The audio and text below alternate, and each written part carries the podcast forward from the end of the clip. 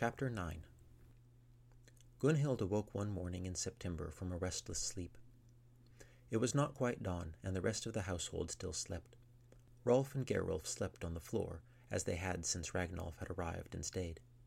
Ragnolf had never announced his intention to stay, but since the day he had returned and told the family of his brother's death, he had simply not left, and once Gerulf had joined him, it was clear that this was their home now, too. Ragnolf slept in the bed that used to be Rolf's. Gunhild slipped out to the latrine, then came back in and started a cooking fire. She moved quietly so as not to wake anyone, and after the fire was going, she was still the only one awake, so she went out to the barn. Yadith now slept in the barn each night to make room in the house, although she told Gunhild that she liked it there. The hay was soft, and the body heat from the cows kept it from getting too cold at night. Gunhild flopped down in the hay next to Yadith, who stirred and opened her eyes. Good morning, said Gunhild. Is it late? asked Yadith. Do people need food? Did I sleep too long? No, you're fine, said Gunhild. She hadn't come to say anything in particular. She just wanted the company. Did you dream anything? she asked. Um, waves. Sand. What is it where the sand is? A beach. A beach. Nothing else. Yadith was now essentially fluent in Danish, but she still had an accent, with a tendency to stretch her words flat and wide instead of round and rolling. I should milk the cows, said Yadith, and got up. As she went about the task, Gunhild admired how comfortable she was around the cows, which had scared her so much when she had first arrived. There were more cows now, and more milk. Ragnolf had said they should breed some of them and sell the calves, and had even gone to talk to some neighboring farmers about it. It had felt odd at first when Ragnolf began giving orders concerning the running of the farm, but he usually took his ideas from Inga, and she was a skilled farmer. Whether it was Ragnolf or Inga who actually made the decisions, it was Ragnolf who gave the orders. Gunhild had been thinking that with so much more milk, she should spend more time with Freydis and learn more about making cheese. Cheese lasted much longer than milk, and they could take it to town to sell. But when she had suggested it, Ragnolf had said she should stay at the farm for now, and Thorvi hadn't spoken up. Gunhild went back inside and put some water on the fire to start heating. Others were up now and about their business. She went to Thorvi and took Brynjar so that Thorvi could move about better. Brynjar was crawling now, and it was easy for him to get underfoot or too near the fire. She took her little brother outside for a bit while people washed and ate. Rolf came outside, and Gunhild greeted him, though Rolf barely grunted in response. He had changed since Ragnolf arrived, as if he had grown up overnight. He didn't play any more. He laughed less. No more running around fighting giants or riding on pretend horses or sailing invisible ships. Nevertheless, he did everything Ragnolf and Gerulf told him to. Gerulf was teaching him to use a sword and shield, and Rolf followed his lessons carefully and practiced on his own. Gerulf followed Rolf outside and chatted with Gunhild. Father saw some mice in the barn the other day, he said. Have you seen any? One, said Gunhild. Why? Don't want them getting into the grain. Didn't you have a cat? Yes, Kapi. I haven't seen him in a while, said Gunhild. Do you like cats? asked Gerulf. He seemed hopeful. We could bring one back from Ripa. Maybe a kitten. Gunhild smiled, but said nothing, thinking of her father's nickname for her. Or maybe we could give Rolf a stick and he could chase them around. This got a chuckle from Gunhild. When she brought Brynjar back inside, Ragnolf was just drying off from having washed his face and neck, and he looked at her. Something in his look caught Gunhild off guard. It was as if he were weighing her up, evaluating her somehow. She wasn't sure why. Gunny, dear, can we talk for a bit? asked Thorvi. Ragnolf left, and, unexpectedly, so did Inga. When they had gone, Thorvi set Brynjar on the floor to crawl around, and turned to Gunhild.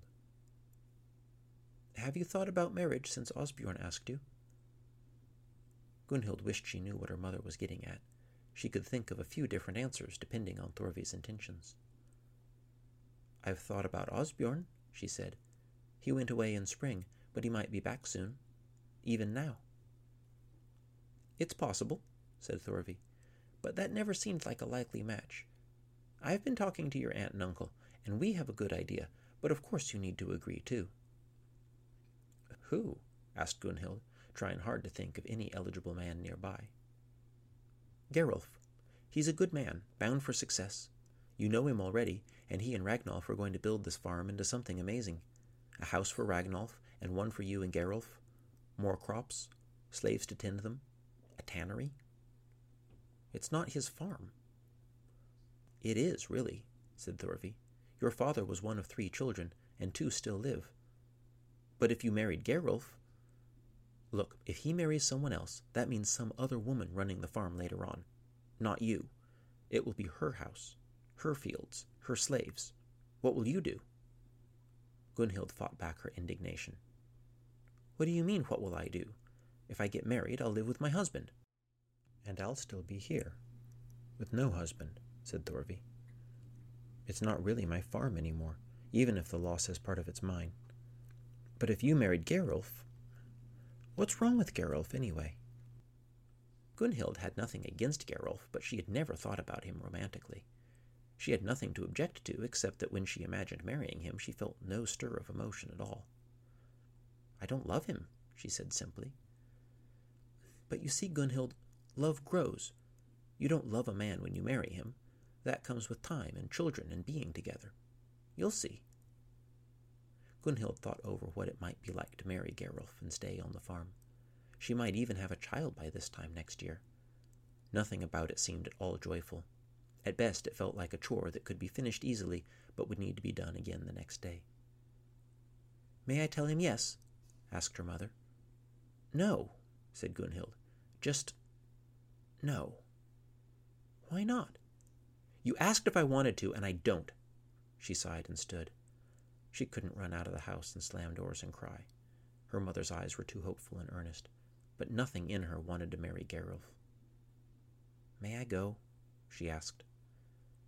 Yes, said her mother, but think about it. It makes a lot of sense. For all of us.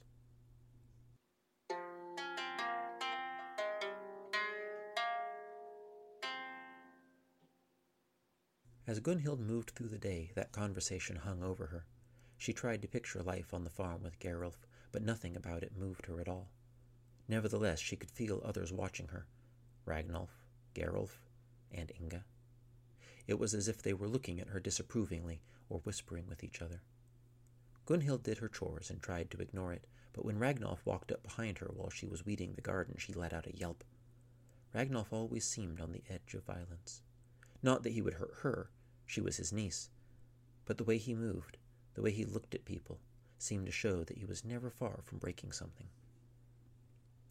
I heard you don't think my son is good enough to marry, he said flatly.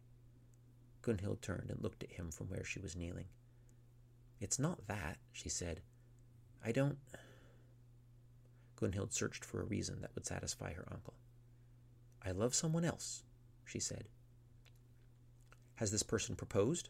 What is he offering? Gunhild bristled at this. Offering? She felt like a bolt of cloth being bartered. He's away now, trading. He'll return soon. She hoped that was true. I'll say this, said Ragnolf. With your father gone, there's no more silver. Both Gerulf and Rolf will need an inheritance. There's nothing left for your dowry. Gunhild remained silent. Gerulf will take you without a dowry, said Ragnolf. You won't get that from anyone else. It doesn't matter who proposes. He turned and left, leaving Gunhild trembling, glad he was gone, but furious at what he had said. It wasn't fair. It was also, she knew, completely true. She wanted to talk to Yadith about it, but Yadith was always busy now. There was more to do with two extra people on the farm, more grain to grind, more clothes to mend. Furthermore, Ragnolf seemed to have an eye on Yadith and would get furious if he ever saw her relaxing. He also didn't like for her to be away from the farm. The only safe place for Yadith was working on something in plain view. Gunhild had hoped to talk to Yadith after dinner that evening, but when she went outside to look for her, she found Gerulf waiting instead. Gerulf had clearly been expecting her, and he approached her timidly. Gunhild, may I speak to you? he asked. Gunhild tried not to sigh out loud. She didn't dislike Gerulf, but she didn't want more of this. Gunhild, I love you, he said. Gunhild was speechless. This hadn't gone as expected. I want to be a good husband and father. I love you a lot. Gunhild looked at him quizzically. Do you? she asked. She approached him steadily. Something didn't add up. What do you love about me? Poor Gerulf stammered. I love. You're very pretty. He looked around as if hoping something would come to mind. I feel very much about how pretty you are. He started to flush red, and Gunhild suddenly felt sorry for him. Gerulf, you're very kind, she said. The farm will be mine some day, he continued. Gunhild paused. All of it? she asked. Yes, said Gerulf confidently. If we got married, you could stay here. What about Rolf? she asked. Yes, that's right. He needs land too. That's why there isn't enough. Gerulf tripped on his words. Then he looked up at her and took a step closer. We should get married. I love you. Without warning, he took her by both arms and pulled her close and leaned in to kiss her. She ducked out of the way. He kept hold of her arms and tried again, and she pushed him back. Gerulf fell backward and landed on the ground. When he looked up, Gunhild could see the hurt and embarrassment on his face. She could imagine Ragnolf putting him up to this, telling him not to accept a refusal. She turned and stomped off to the barn and sat down next to Yadith on a pile of hay. Are you okay? asked Yadith. Not really, said Gunhild, and they waited in silence until the others in the house had gone to sleep. Then Gunhild went back to her bed. Gunhild barely slept, trying to think what to do next. The more she thought of her options, the more she thought of how marrying Osbjorn would solve everything. If she could just talk to him, even, it would at least get her out of this house where it felt as though her whole family was against her. The next morning she got up early, made breakfast, and when the family was still eating, slipped off and found Yadith. I'm going to Osbjorn's house, she said. Please come with me. Yadith paused a moment to think, then put down her bucket of water and walked away with Gunhild.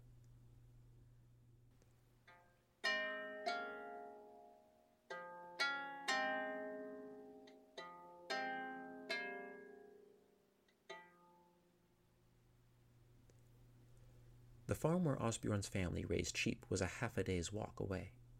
While they walked, Gunhild told Yadith everything. As the two got farther from the farm, Gunhild felt the heavy weight of the day before lifting.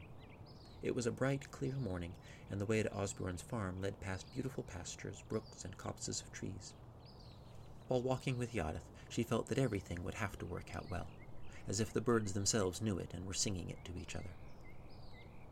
They arrived at the farm around midday, and one of the hired men working in the fields greeted them and walked with them the rest of the way to the house.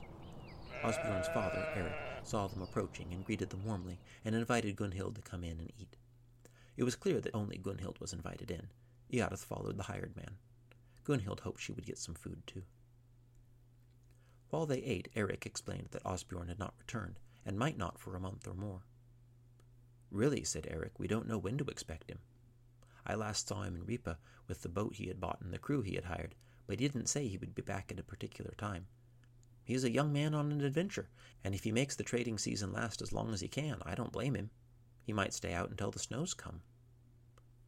Eric's wife, who sat next to him, said, We pray to the gods for his safe return. The sea is unpredictable. Yes, said Gunhild glumly, I understand. It's just that I. I want to accept his proposal.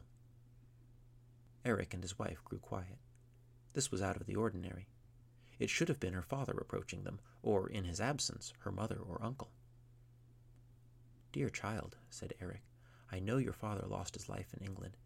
We are all very sad for you and your family. What has changed? Has your mother reconsidered?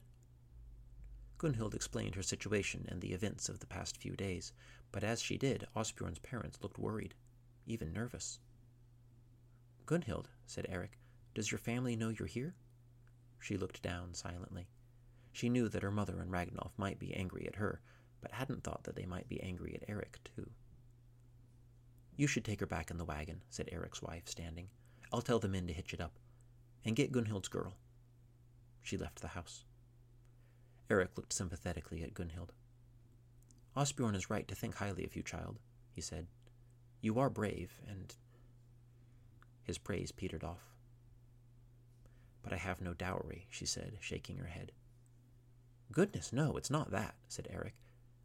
If your uncle thought we were trying to help you marry Osbjorn against his wishes, we need to get you back to your farm. The ride back to the farm was miserable for Gunhild. She sat in silence and thought about what Eric and Osbjorn's involvement might accidentally mean for them. She knew from the stories her father and Freydis had told that men got very touchy about their honor and were willing to kill for it. She had heard about duels before. If Ragnolf felt that Eric had wronged him somehow, dishonored his family, or led Gunhild astray, he could challenge him to a duel, and Eric would have to fight or lose face. If Ragnolf attacked Eric, it wouldn't be considered murder.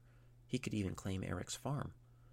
Of course, if that happened, Osbjorn would have little choice but to challenge Ragnolf himself. Gunhild thought of the feuds Freydis had told her about. Some had gone on for generations. It was almost evening by the time they arrived.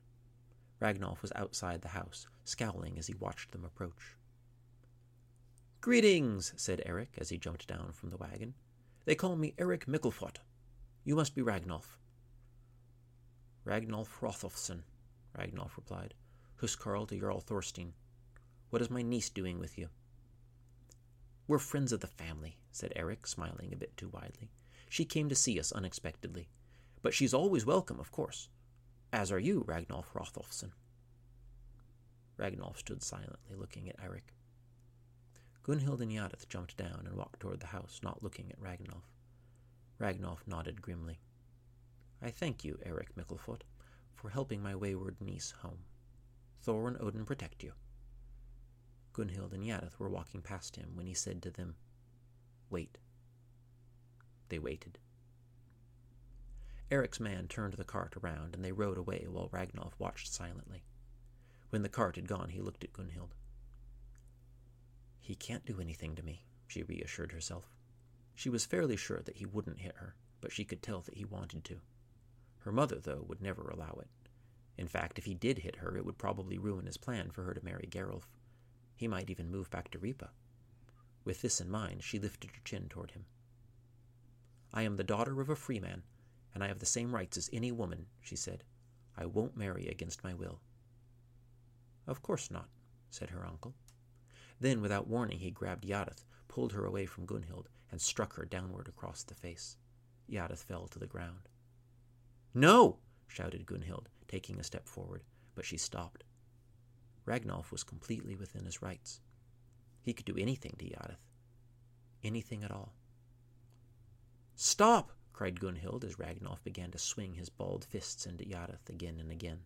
He pulled her back to her feet and continued to swing, each punch landing with a dull thud. Ragnolf only grunted with the effort, but Yadith cried loudly and shouted. Nay, she sobbed, ich bitte thee, nay beat me. No one from inside the house came to look. Gunhild found herself rooted to the spot, as if her legs were frozen. Please stop, she heard herself whisper, but she could hardly hear it over Yadith's cries and the sound of fists. Yadith collapsed, and Ragnolf kicked her viciously, then turned and walked away. As if a spell had broken, Gunhild ran to her and knelt beside her, and after a few minutes helped her up and walked with her to the barn.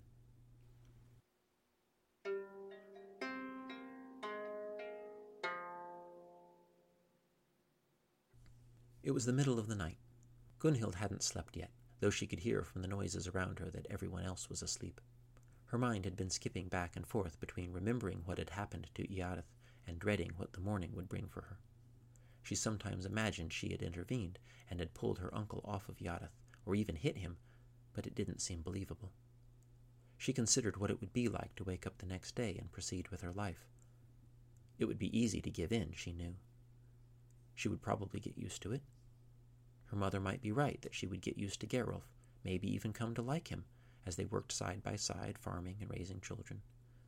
Then suddenly the idea became unbearable, and she pictured the rest of her life with Ragnolf always close by, always watching. Then she started mulling over a new idea. She ran through it in her head with variations as if testing it out. Sometimes it seemed impossible. Sometimes it seemed like the only option. If she could get to Ripa, she thought, maybe her aunt and uncle could help her. She wasn't sure what it was at that moment that caused her to stand up silently and pull her woolen overdress on, then her socks, shoes, and a cloak. There was decent moonlight outside, but not much made it into the house. Gunhild made her way around the house mostly by memory. She took a flint fire starter and a knife and tucked them into the pouch that hung from her belt, and grabbed a piece of bread. She mentally retraced her steps, thinking of anything else she might take with her. Stepping carefully past Rolf and Gerulf sleeping on the floor, she made it to the door and paused. She could still put her things away and go back to bed, but by now that seemed impossible. Instead, she gently opened the door and slipped out, and started to walk. Ten steps from her house, she stopped and walked back to the barn. She opened the barn door quietly and walked inside, feeling with her hands in front of her. She knew the corner where Yadith slept and felt it out. She put a hand on Yadith's shoulder and called her name. Yadith stirred. It was too dark to see her face. What is it? came Yadith's voice. We're leaving, said Gunhild. Yadith said nothing more, but stood and dressed. She got her warm cloak from where it hung on the wall and wrapped it around her shoulders. Ready, Gunhild heard her say. The moonlight turned the meadows and fields outside a chalky white. The air was chilly, and Gunhild shivered and wrapped her cloak tightly around her. The two girls walked all night, and by morning found themselves miles away.